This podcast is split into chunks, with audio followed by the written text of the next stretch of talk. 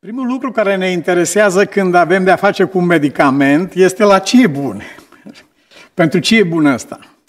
Și sunt uh, unii oameni care zic că ăsta e bun de, de toate lucrurile. Asta înseamnă e bun de nimic. Da. Uh, s-aude bine acum?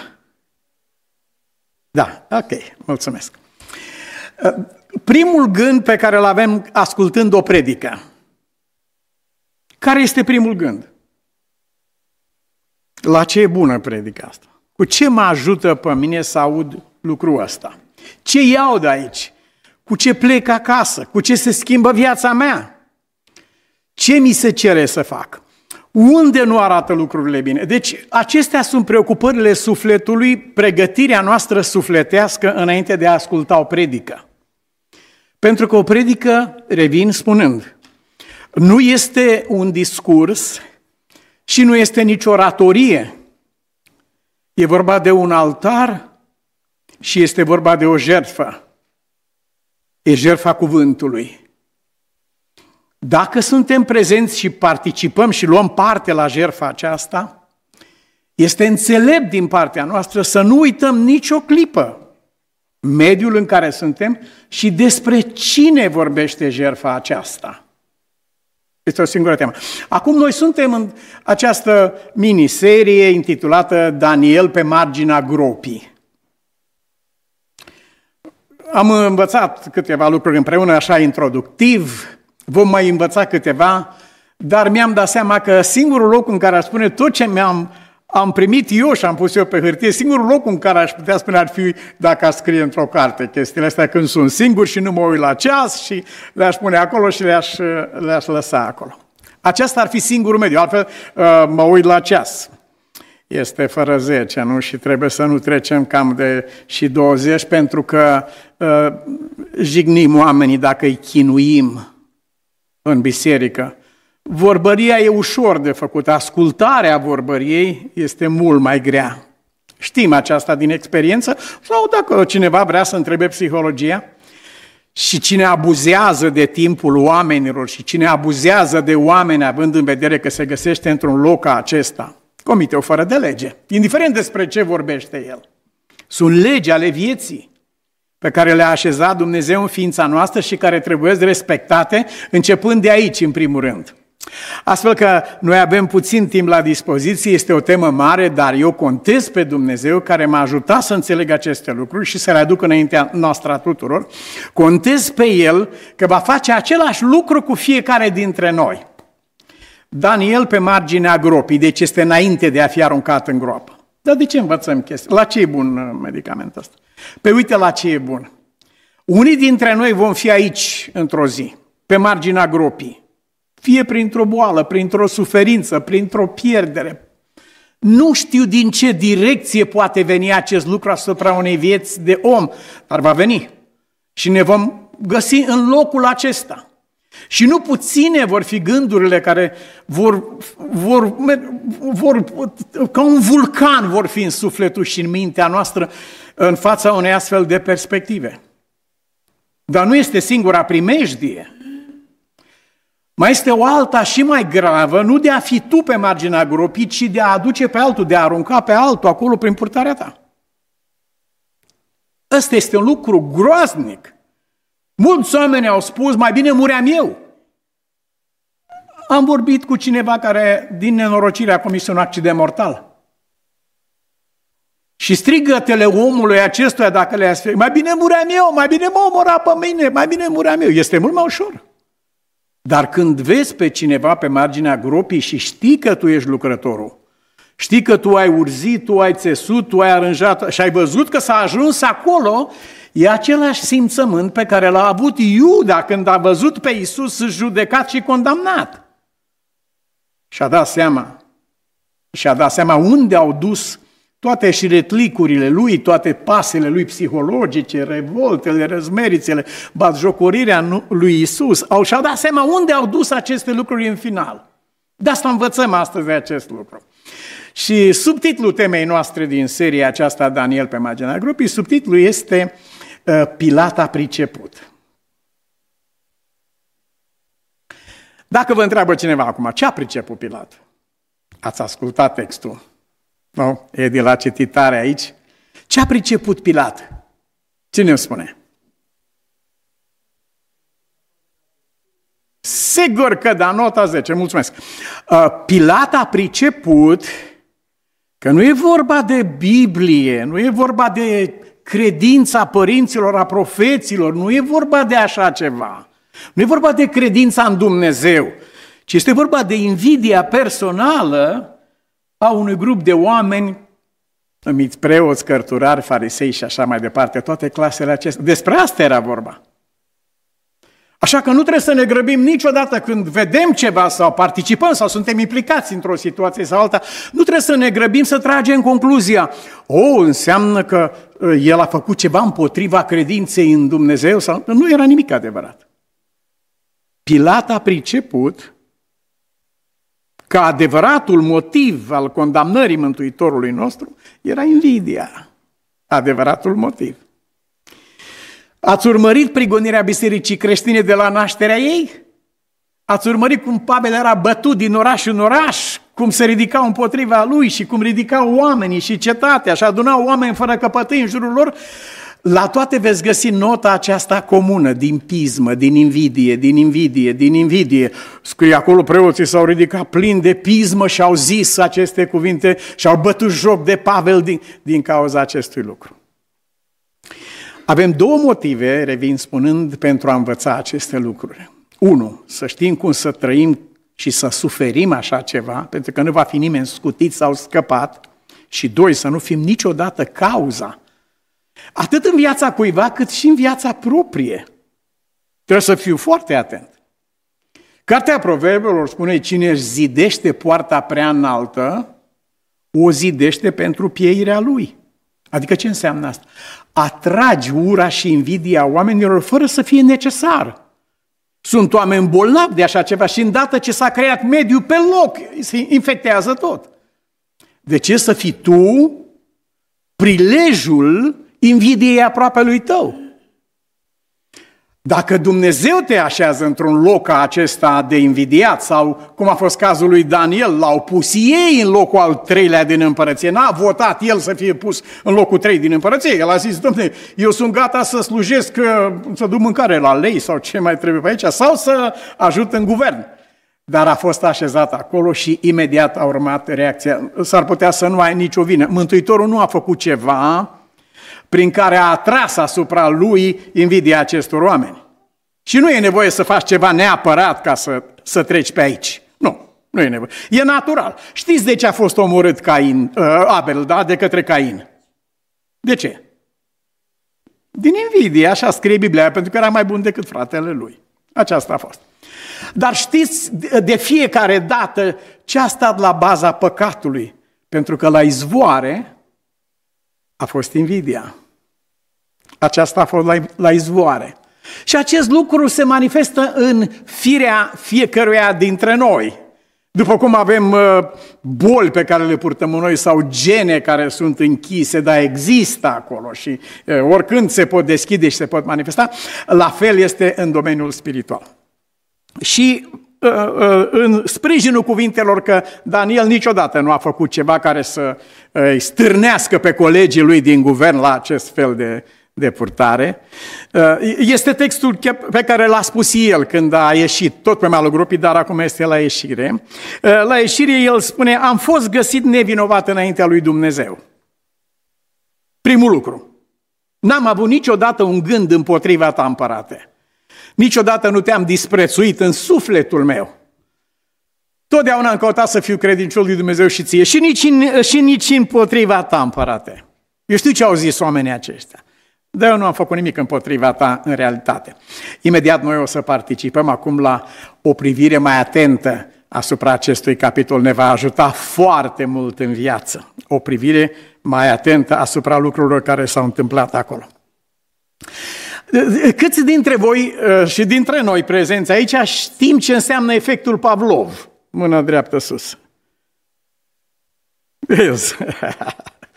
Mulțumim. Pavlov a făcut acel experiment cu câinele, a pus o fistă aici, o, o bepru, betă, a creat-o asta și când vedea becul aprins, fără să fie mâncare acolo, dar mâncarea, becul s-a prindea când aduceau mâncarea, când a văzut becul aprins a început să saliveze pentru că știa că vine mâncarea. Este efectul Pavlov, adică efectul, efectul uh, condiționă, un om e condiționat de ceva, de un anume uh, lucru. Uh, bun sau rău? Nu, lucrul ăsta este în ființa noastră. Noi avem capacitatea aceasta. Și unde ar fi bine să aplicăm așa ceva?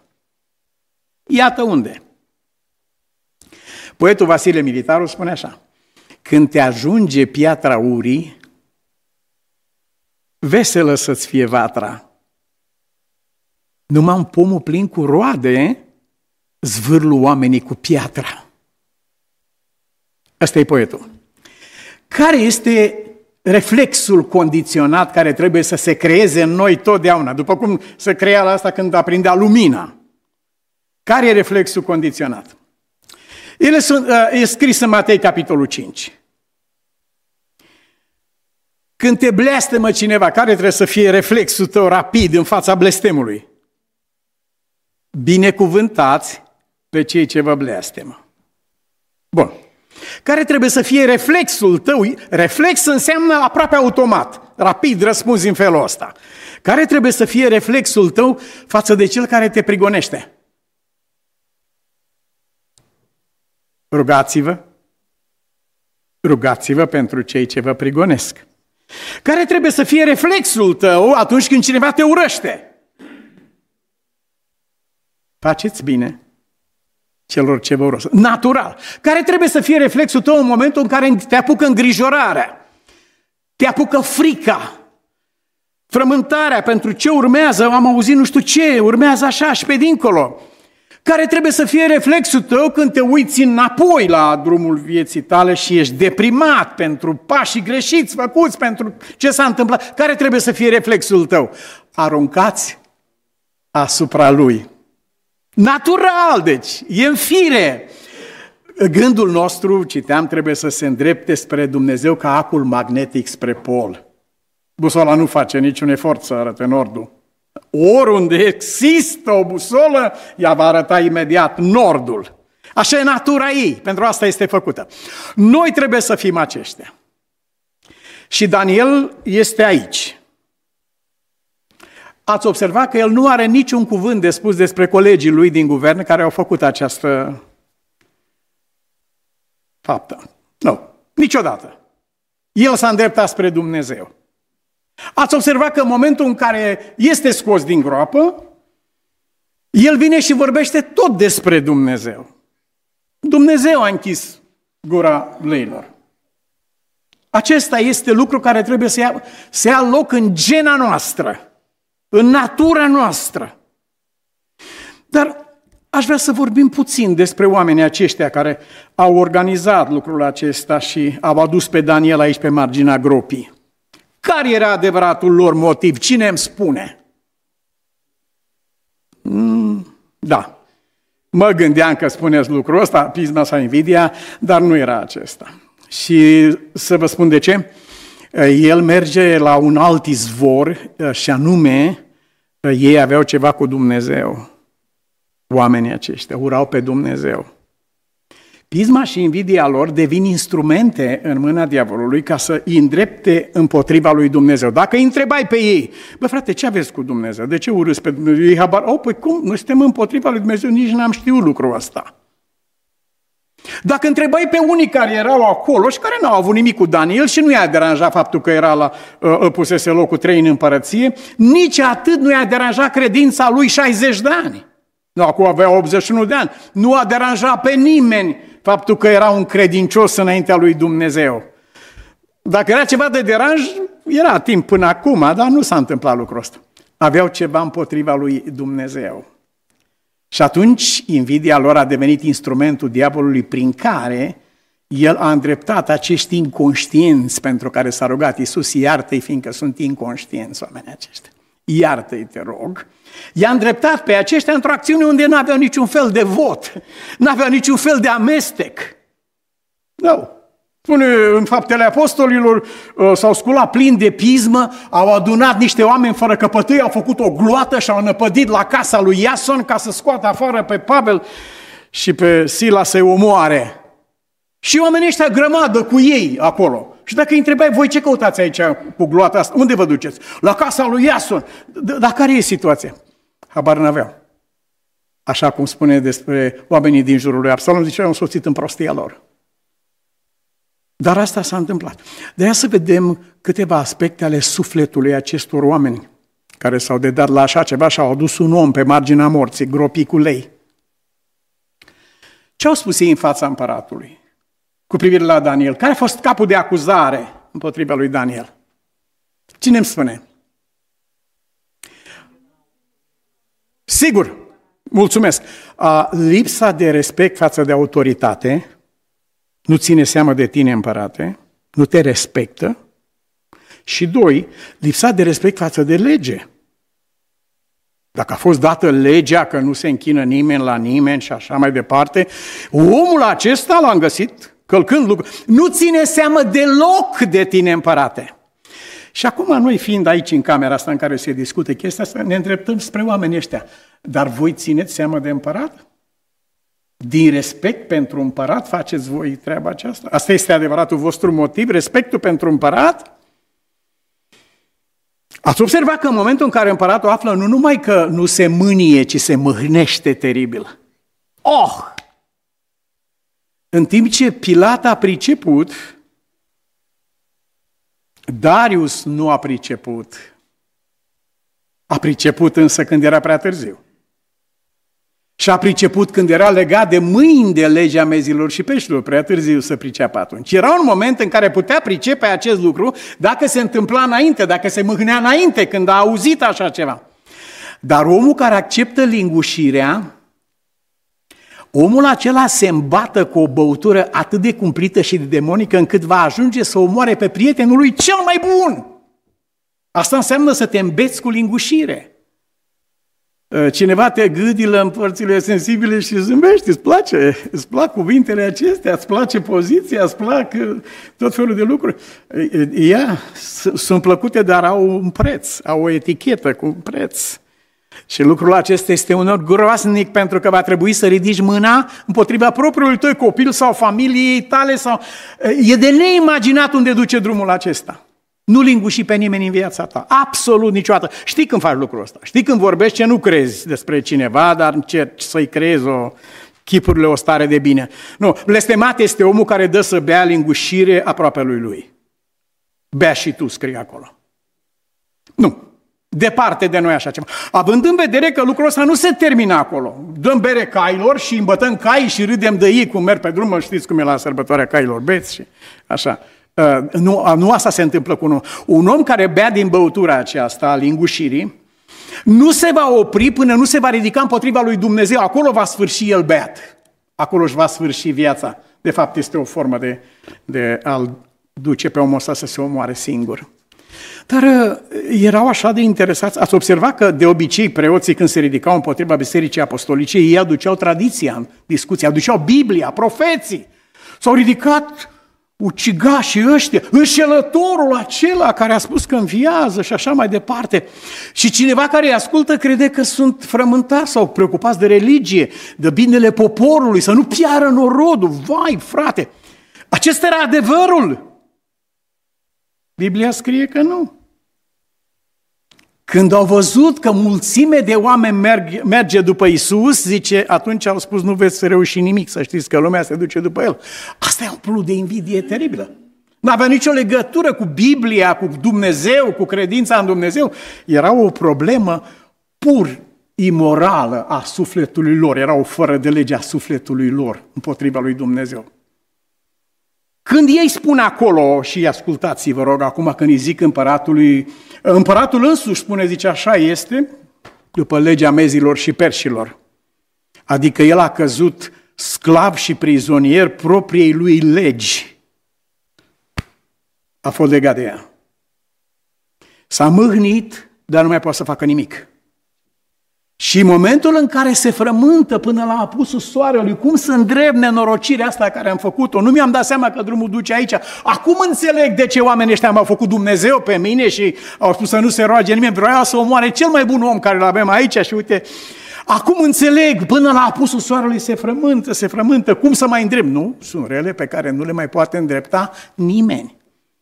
Însuși Dumnezeu nu intervine în cursul unor lucruri care rămân așa cum sunt. Și atunci oamenii aceștia care inițial l-au lingușit pe el și l-au făcut Dumnezeu, ei se întorc împotriva lui și uh, îl amenință. Uh, să știi, împărate, cu gânditul ăsta, să știi că după legea mezilor și peșilor n-ai voie să schimbi. Dacă s-a spus asta, n-ai voie să schimbi. Erau așa de preocupați de legea mezilor și perșilor acești oameni? Dar voi acum adresați-le o întrebare și spuneți-le așa voi care vorbiți de legea mezilor și perșilor, care nu se schimbă și care prevedea ca un om să fie aruncat la lei în momentul în care disprețuiește pe împărat, împreună cu familia lui. Asta prevedea legea. Copii, soție, toată lumea, tot neamul să fie aruncat acolo. Acum când voi apelați la această lege, uh, credeți că are vreo legătură și cu soarta voastră sau credeți că numai cu Daniel are legătură? Doar pe el îl aruncăm, doar, doar altuia îi aplicăm. Credeți că are vreo legătură și cu voi? Nu, nu crede. Nu crede nimeni. Dar ei au căzut sub aceeași lege. Împăratul a văzut finalul, a priceput natura acestor lucruri și și-a dat seama că adevărații batjocoritori erau cei care au acuzat pe Daniel de batjocură. Ei erau adevărații batjocoritori. Voi ați ținut seamă de mine, spune împăratul, în momentul în care a spus planul ăsta la cale și ați făcut toate... Ați ținut seamă de mine? V-ați, din respect pentru mine ați făcut așa ceva? Sau aveați o altă agendă? Acum ei, din nenorocire cu familii și copii, cad sub incidența acestei nenorociri pe care ei au votat-o. Ei au spus legea mezilor și perșilor. Și așa este, legea mezilor și perșilor, dar li s-a aplicat și lor. Sunt câteva lucruri pe care Cuvântul lui Dumnezeu dorește să ni le comunice pentru viața noastră. Niciodată nu invidia. Nu. Pentru nimic în lume. Jignești obrazul lui Dumnezeu. Lui David i-a spus, dacă mai trebuia, eu îți mai dădeam. Da, ți-a trebuit ce nu ți-a dat Dumnezeu? Dacă mai trebuia, eu îți mai dădeam. Iar dacă nu ți-am dat, este pentru că nu trebuia mai mult. Eu te știu pe tine, eu știu cât poți să duci, eu știu ce poți să faci, când am dat, cât am dat, eu știu pentru ce am dat. Cum de invidiezi tu pe vecinul tău care are o singură mielușea și tu, tu uiți de turmele tale, deci. Tu asta nu ții Și asta este invidia. Face pe un om nebun și beat. Ea este o ridicare împotriva lui Dumnezeu care ți-a dat darurile, care ți-a dat familie, care ți-a dat sănătate, care te-a binecuvântat, te-a condus în viață, te-a păzit de nenorociri mari. O, sunt într-un mare rău. Așa este, dar dacă ai ști în ce rău puteai să fii și nu ești astăzi, pentru că te-a păzit Dumnezeu și a spus până aici. Nu invidia niciodată. Nu da prilej de invidie, nu zidi poarta prea înaltă ca să provoci pe trecătorul de pe stradă. Nu este cazul. Nu întărâta câinii cu bățul.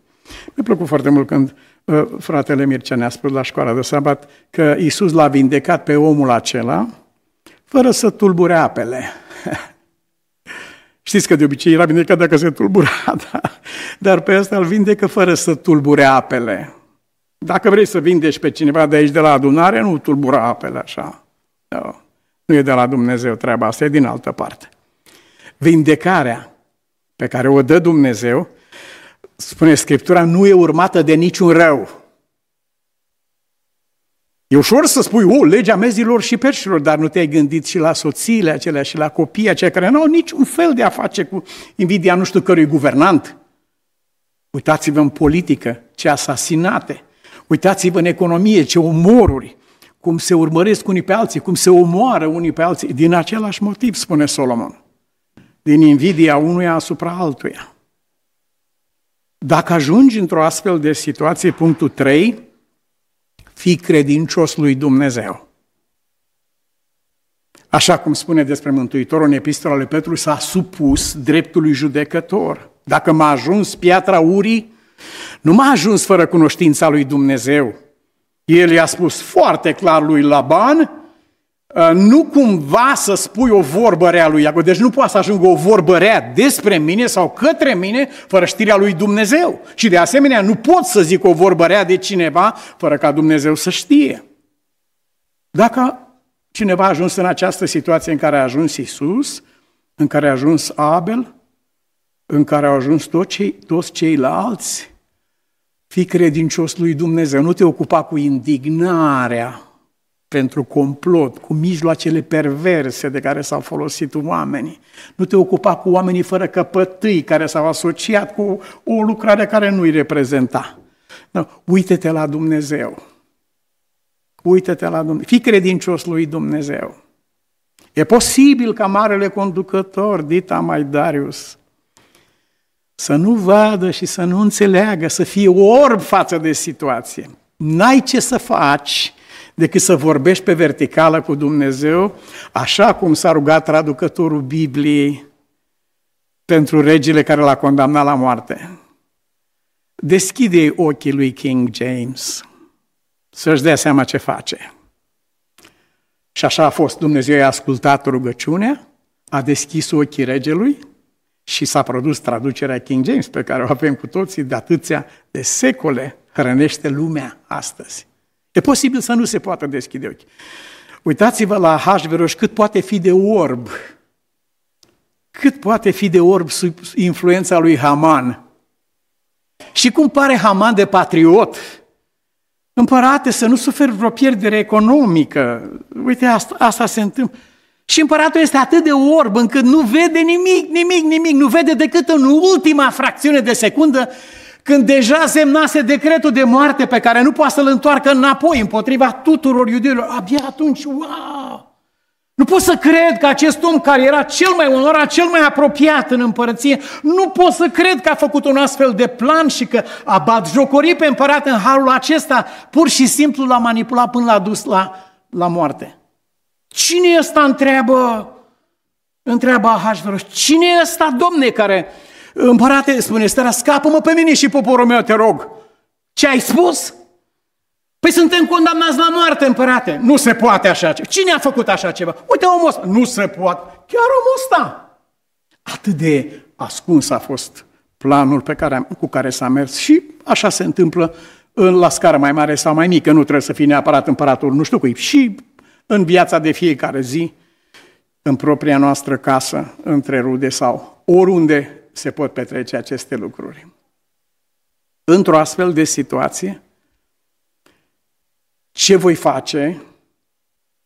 O, n-am să mă duc în piața cetății și n-am să spun, uite ce face uh, Haman acesta, ci am să-mi iau trei zile împreună cu slujnicele mele, vom posti ziua și noaptea, vom vorbi cu Dumnezeu despre acest lucru. Voi pedepsi pe cei care au spus uh, că Daniel nu respectă împăratul, nu respectă legea? Nu, nu avem nicio treabă cu ei. Are cine să-i pedepsească le vine, cine va pedepsi pe ei? Și creștinul păgân zice, Dumnezeu o să-i pedepsească, te pedepsește. Nu te pedepsește niciun Dumnezeu, te pedepsește păcatul tău. Așa a spus Moise. De ce păcatul vostru vă va ajunge? Nu era. Ei n-au fost pedepsiți de altceva decât de propria lege pe care au enunțat-o cu gura lor. Nu trebuie să fie preocuparea ta aceasta. Tu rămâi credincios lui Dumnezeu. Indiferent cât de mare este nedreptatea.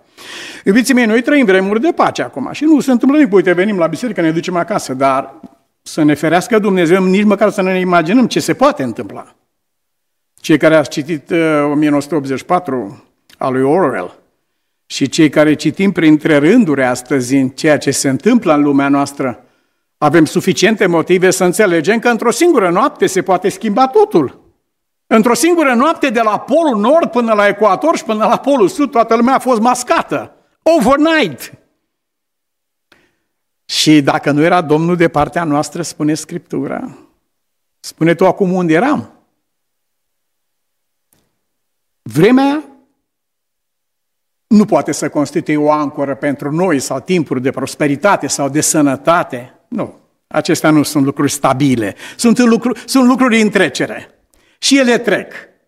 Și întotdeauna vor trece. Un singur lucru trebuie să nu treacă, și anume credincioșia noastră față de Dumnezeu.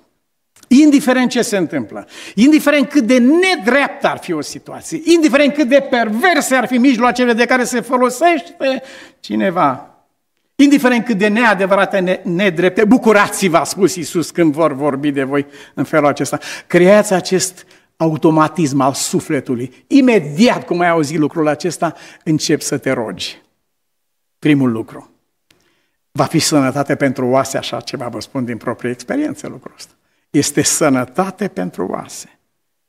În momentul în care povara sufletului, emoția ta, îngrijorările tale, frământările tale, spaimele tale, fricile tale, temerile tale și toate lucrurile de felul ăsta sunt aruncate asupra lui imediat sufletul nostru se ușurează.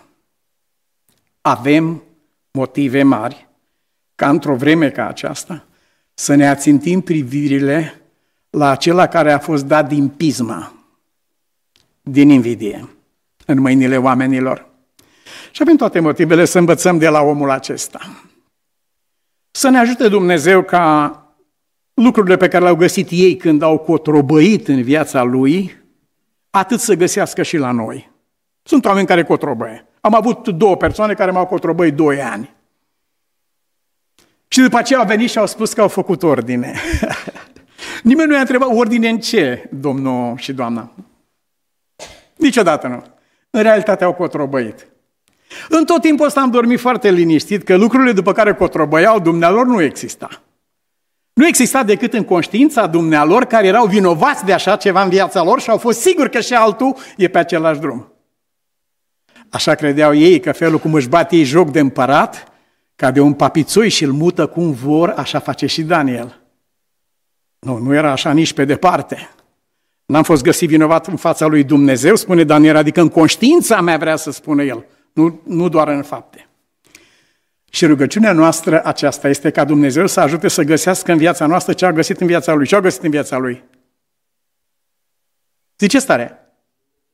Nu, nu, nu, nu. Când au căutat ei să găsească ceva greșeli contabile sau imoralități sau astea, ce au găsit ei în viața lui Daniel? Nu au găsit nimic. Atunci la ce au recurs oamenii ăștia? Hai să ne agățăm de credința lui. Ei, nu găsim nimic, nu este. Nu avem ce face aici. Omul ăsta nu i-a trebuit răutățile acestea. Dar hai să ne agățăm de credința lui. De cine știe ce înseamnă asta, cum se, și așa mai departe. Și a făcut acest plan bazat pe nimic.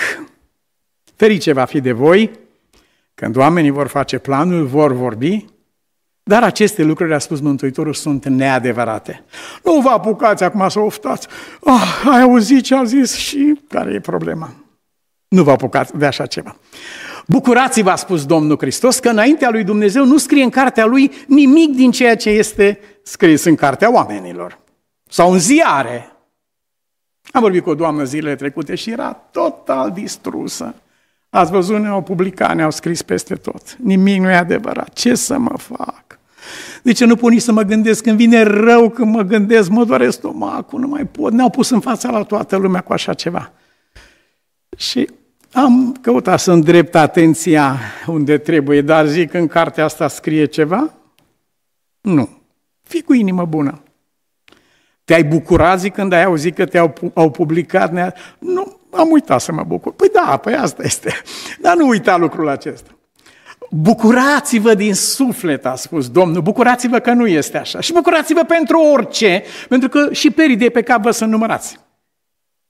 Dacă îmi dați voie să să mărturisesc um, schimbarea de inimă sau naște, rugăciunea, cererea din nou, de naștere din nou a doctorului care m-a operat. El e creștin, doctorul acesta. Dar el a cerut să fie născut din nou. A cerut de la Dumnezeu o altă inimă. Dă-mi o inimă nouă, Doamne. Asta a fost. A venit după 9 ore înapoi la patul meu, unde eu eram deja prins cu toate lucrurile pentru operație, așa trebuie să plece în secunda 1 după ce m-au echipat și m-au pregătit de operație și a venit cu alarmă mare la el și l-au luat repede, repede, repede, e caz grav, avem o urgență. Și operația aceea a durat 9 ore. Și eu am rămas acolo, răstignit acolo, dar noroc că am avut computerul. și am lucrat acolo la cine știe care dintre predicile pe care le-am împărțit noi împreună. Și când a venit la 5 după amiază, era atât de devastat, părul urât în cap, el de obicei un om elegant, un om...